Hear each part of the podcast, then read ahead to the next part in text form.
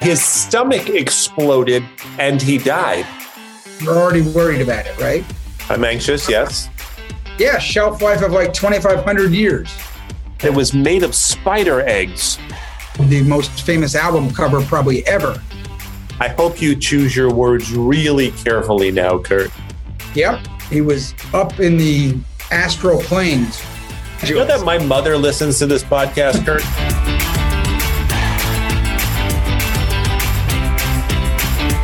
A creepy, funny, bizarre hello to all our Smart Drivel fans out there. Kurt Schneider, your co-host. John Ellenthal, your other co-host. I think you may have scared me there, Kurt, with creepy. What's creepy about this episode? Well, there's a lot of creepy things here, John. And if you think about it, you can get more and more and more creeped out. We're going to talk today about urban legends, urban myths, old wives' tales, stuff that people swear is true. Mostly it's not, but people swear it's true. And it's enough of maybe someone's friend, it happened to them, their sisters, brothers, uncles, cousins, teacher, that maybe it is true. So it feels true enough that you can't dismiss it, but it's so bizarre you can't believe it either. Look, they saw footprints of the Yeti. Ah, the precursor to Bigfoot. Tell us about the Yeti, Kurt. That's right up your alley. Well, the Yeti was the Sherpas, which is an ethnicity, not someone who just grabs your bag, but it's a race of people in the Himalayas, and they happen to be great mountaineers. They swear that they saw this creature, and they talked about it, and their words are such that someone mistranslated into being dirty snowman, and therefore didn't like the word dirty, so had abominable snowman. Yeah, it was like some sort of big shaggy creature with sharp teeth and huge feet. Sounds just like Bigfoot, but the Yeti came first. I don't think Bigfoot actually showed up in America urban mythdom until the late 50s, but it's obviously inspired by the Yeti. For sure. They think that it's an ancestor. And if nothing else, the Yeti has spawned a cooler. Yes, it is. I was just thinking about that, and I can't imagine that name is an accident. So there's no question that this category is defined by Bigfoot and its twin category definer, the Loch Ness Monster. Mm-hmm. Those two are like first ballot Hall of Famers in the land of urban myth. Pictures taken of the Loch Ness Monster, which has been debunked, but the Loch Ness Monster, which has been rumored for years, the Scots actually built a road up to Loch Ness so that visitors and tourists can get a clean view at the lake in the hopes of seeing the monster. So it was clearly a big part of the local industry. And what is the Loch Ness Monster's affectionate nickname, Kurt? Nettie. No, Nessie. Nellie. Nessie. So you were thinking of the neti pot, which you put on your nose, like the Yeti cups and mugs and coolers. I had them all conflated. You're right. I was thinking about the neti pot. Nessie, as in Loch Ness, it makes sense. We also, like there was a road that the Scots built to the Loch of Loch Ness, Loch meaning lake, of course. But talk about waters. There was not a road leading up to the lost city of Atlantis. Also an urban legend, myth, who knows? Yes, but how do we know there wasn't a road leading up to? It's lost. No one's ever found it. In fact, Kurt, you could spend the rest of your days trying to find the lost city of Atlantis. Just think about it. It plays to your interest in history, your discovery mindset, your expedition-ishness. So you look, the Titanic has been found. Why can't you find the lost city of Atlantis, Kurt? Who doesn't want to be the next Indiana Jones, John? You know who's not going to spend the rest of their life looking for the lost city of Atlantis, Kurt? Who? Mikey from those old Life cereal commercials when we were a kid, that they said, I don't want to try it. Let's give it to Mikey. Mikey, he'll eat anything. And Mikey tries the cereal and Mikey likes it. Yeah, I remember that. However, Mikey meets his untimely end years later when he makes the tragic and fatal mistake of mixing Coca-Cola and Pop Rocks at the same time. And urban legend has it that his stomach exploded and he died. Jeez. Is he still alive? No, he died. I bet you he's still alive. Well, I think he's dead in urban mythdom, in the land of urban myths. But I hope that he's leading a very happy and prosperous life as an adult. And I hope he still eats Life cereal, because that would be a nice through line. So you always hear about these stories that people say did happen to them or happened to their friend, and they swear to it. This did happen to a friend of a friend, I tell you, John. I'm convinced already. Remember the late 80s, early 90s, the story going around that you'd go out to a bar, you'd have a bunch of drinks, and next thing you know, you passed out. And when you woke up, you were in a bathtub filled with ice with a big scar missing your kidney and said, go to a hospital. It happened to a friend of mine's friend.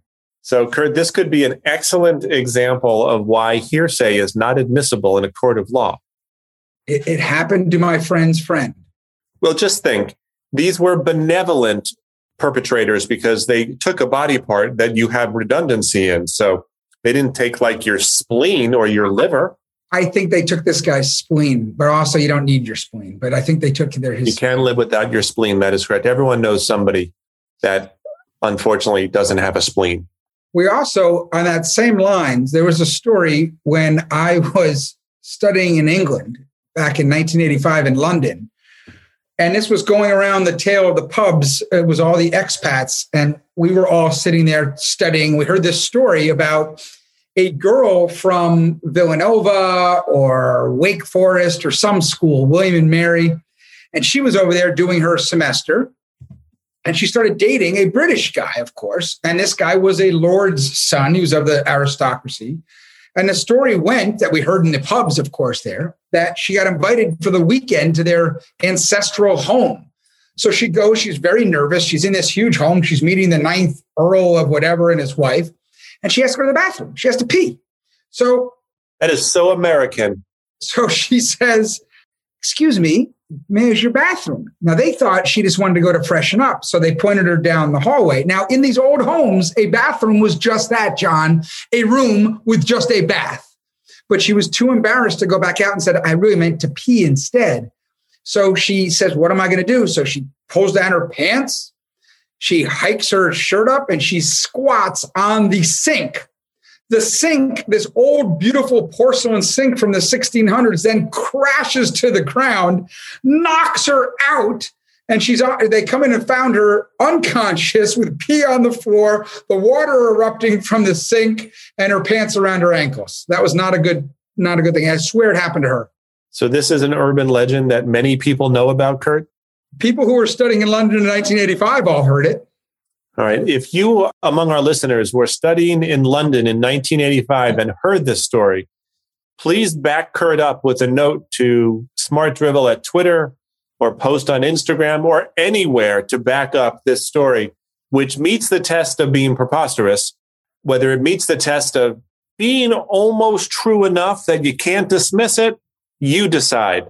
Kurt, I mentioned Pop Rocks, and I somehow can't think of Pop Rocks without thinking about Bubble Yum. Do you remember Bubble Yum gum when we were little kids? Yeah, a kid on my street, in my neighborhood, her father works for Life Savers. And so when it first came out at Halloween, we got Bubble Yum in our bag.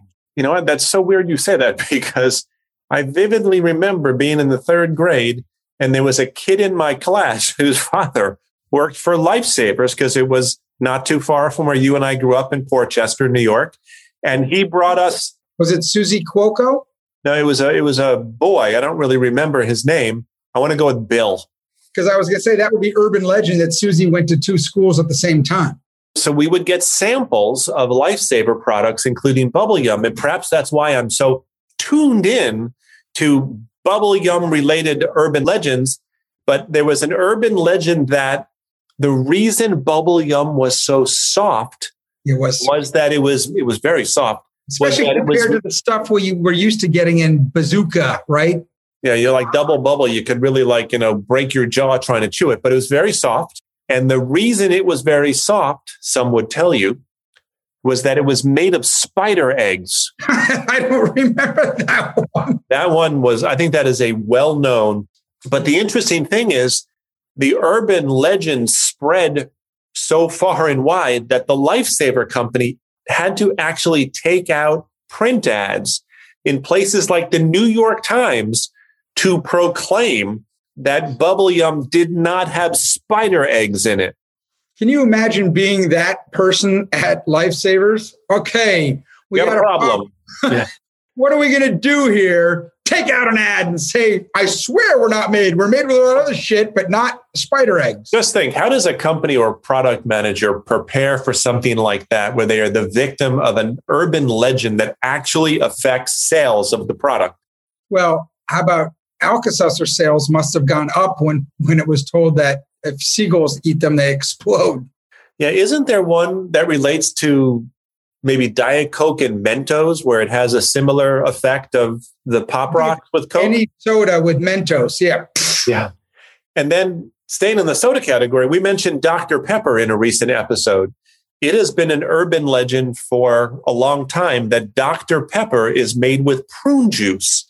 And there are a lot of people who would rather not drink prune juice in their soda. It doesn't sound appetizing, but in fact, Dr. Pepper is not made with prune juice. But prune juice is a moving. Yeah. So I have another one to talk about here, which is, and again, this is one of the ones that comes from, I swear this is true. Yes, I'm sure you know of a friend who actually this happened to. It happened to his father. Okay. Father goes home. Actually, he was on a business trip, so came home early from a business trip. Right. You're already worried about it, right? I'm anxious, yes. Comes home early, sees a sports car in his driveway, convertible. He's like, oh no, she wouldn't. Jumps to the conclusion that his wife was having an affair, goes out, goes to the local cement guy, gets a cement mixer to come and fills the entire sports car with cement until it hardens and loses it. And guess what? She bought it for him as a gift. I'm just impressed that he was able to arrange for a cement mixer on those kinds of time frames. Yeah. I bet he felt like an asshole, huh? He certainly did. And this happened to a friend's father, huh? Of course. Hey, I feel like sticking with some of the foods from our youth.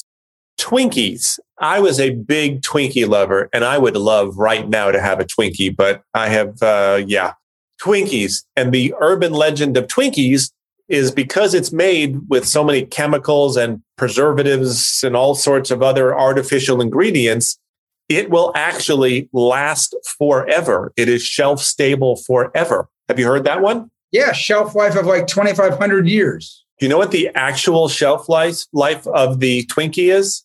I think it was a half-life, by the way. But anyway, I never knew what that meant anyway. So, yeah.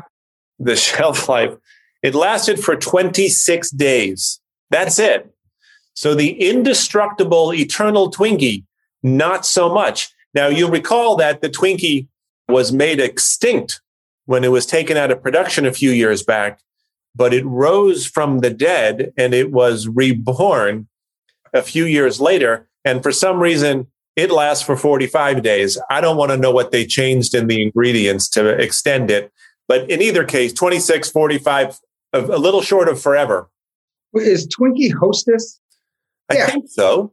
I think that whole company was bought by like a private equity firm, and they brought all the Hostess snowballs.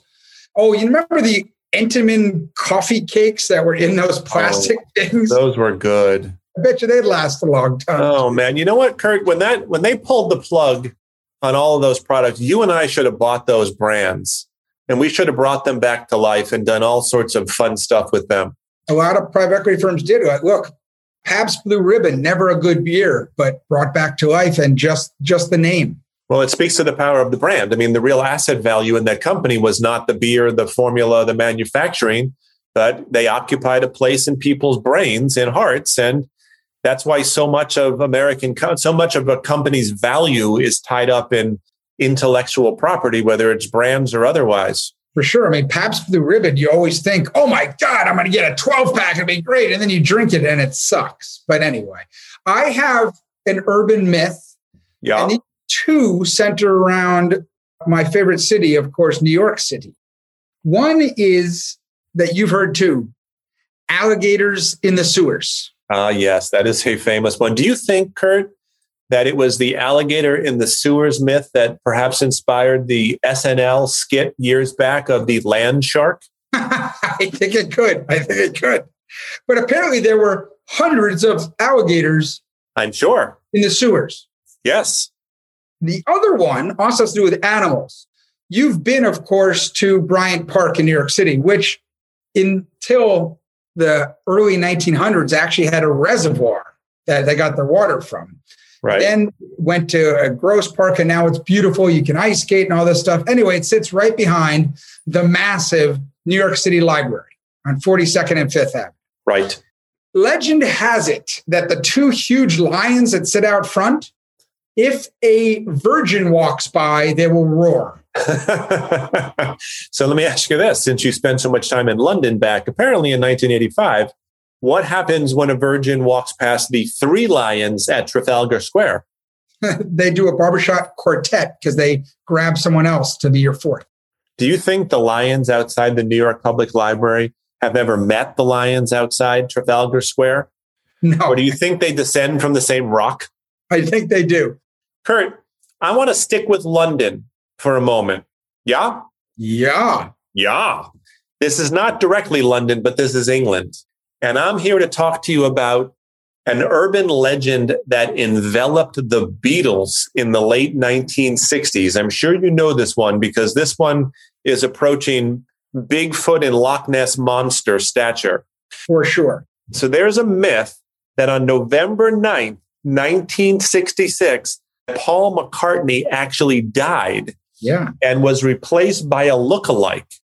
And if you go to the White Album, which has Revolution Number 9 on it, and apparently if you play Revolution Number 9 backwards, you hear a message that says, what, Kurt? Paul is dead. Exactly. And there was some disc jockey somewhere in America in the late 60s who actually tried this on air. According to him, it said, turned me on, dead man. And that just took the myth to a whole nother level. But something I didn't know about this urban legend is that apparently at the end of Strawberry Fields Forever, John Lennon apparently has a lyric that says, I buried Paul. So I don't know if the Beatles were playing into this whole thing to draw more attention, as if more of the world's attention on them in the late 60s was even possible.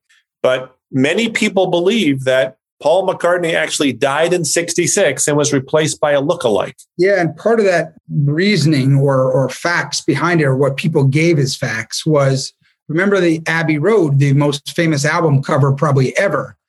In that, was right around the time this rumor was happening or swirling fast. Paul is not wearing shoes and he's walking out of sync with the other Beatles. Ah, and is that meant to communicate that he was dead? Yep. He was up in the astral planes. Ooh, that's Van Morrison. That's a good song. So I'm going to stick with music if that's okay. Yeah. Do you remember the Phil Collins song? Must have been from the 80s, In the Air Tonight. I think so. I remember Susudio. Yeah. And that was from Genesis, and Paper Late. And I have no idea to this day what Paper Late means, or Susudio for that matter.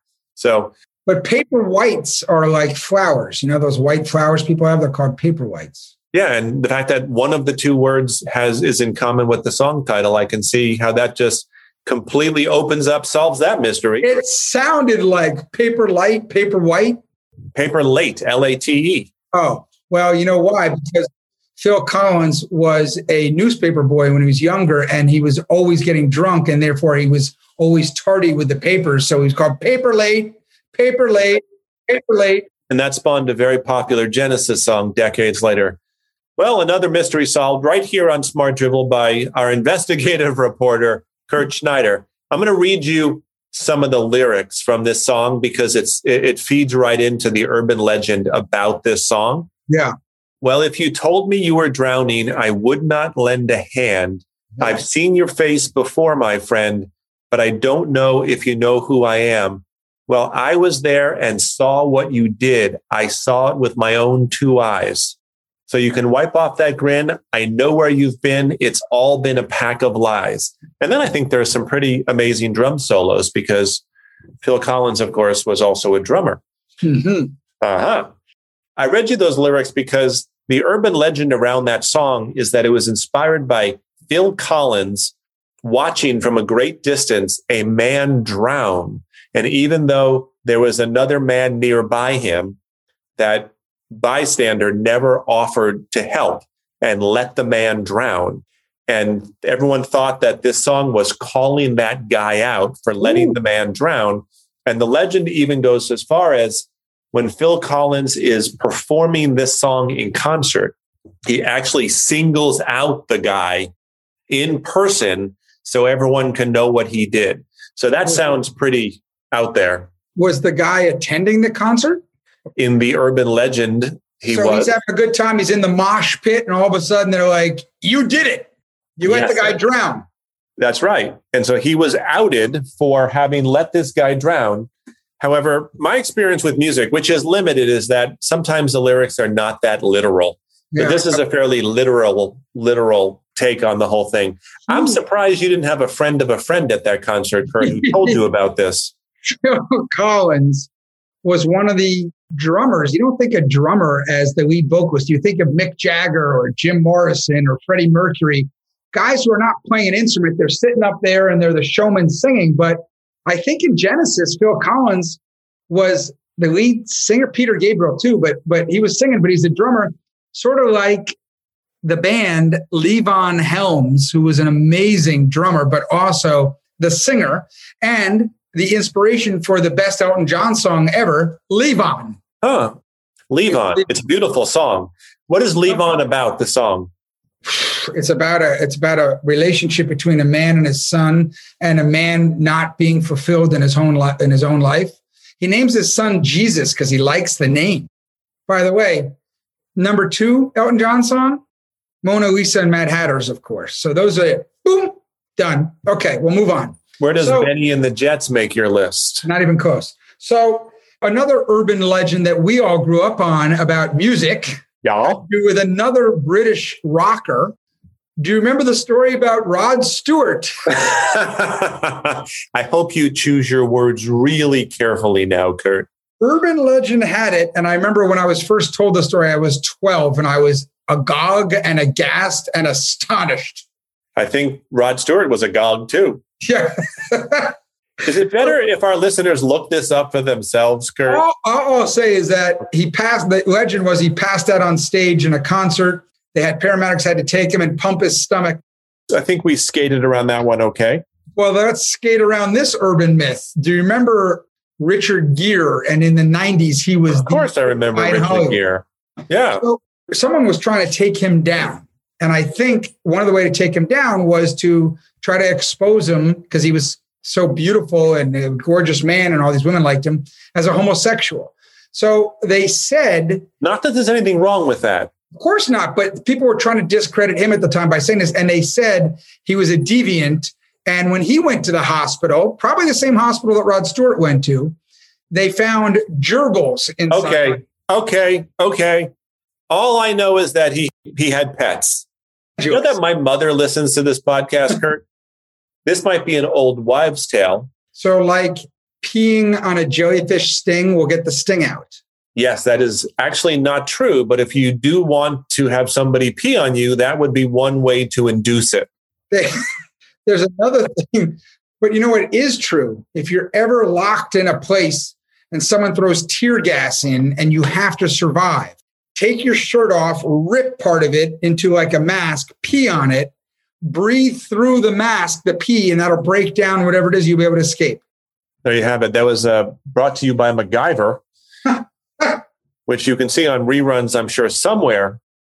There is a belief among many that if you swallow gum, it will stay in your stomach forever, much like the Twinkie would stay fresh in its packaging forever. But like the Twinkie story, it is not true. In fact, gum will pass through you in days, not weeks or months or forever, but days. So feel free to swallow your gum, Kurt, if that's what you feel compelled to do. And what about like if you swallow pumpkin seeds, a pumpkin will start growing in your stomach? No, that is true. That's definitely true. We hope you've enjoyed our discussion of urban legends.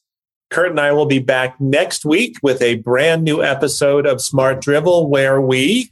Promise the drivel with a V, John. Promise the drivel. D-R-I-V-E-L, right? Yeah. And what else do we do? We hope for the smart. Give us some of your urban legends, urban myths, old wives' tales. Please put it on our website. Put it on our Twitter account. We'll repost them. That's what we do. We'll see you next week. Until then, we hope your life is filled with smart drivel. Ciao, everyone. Bye-bye.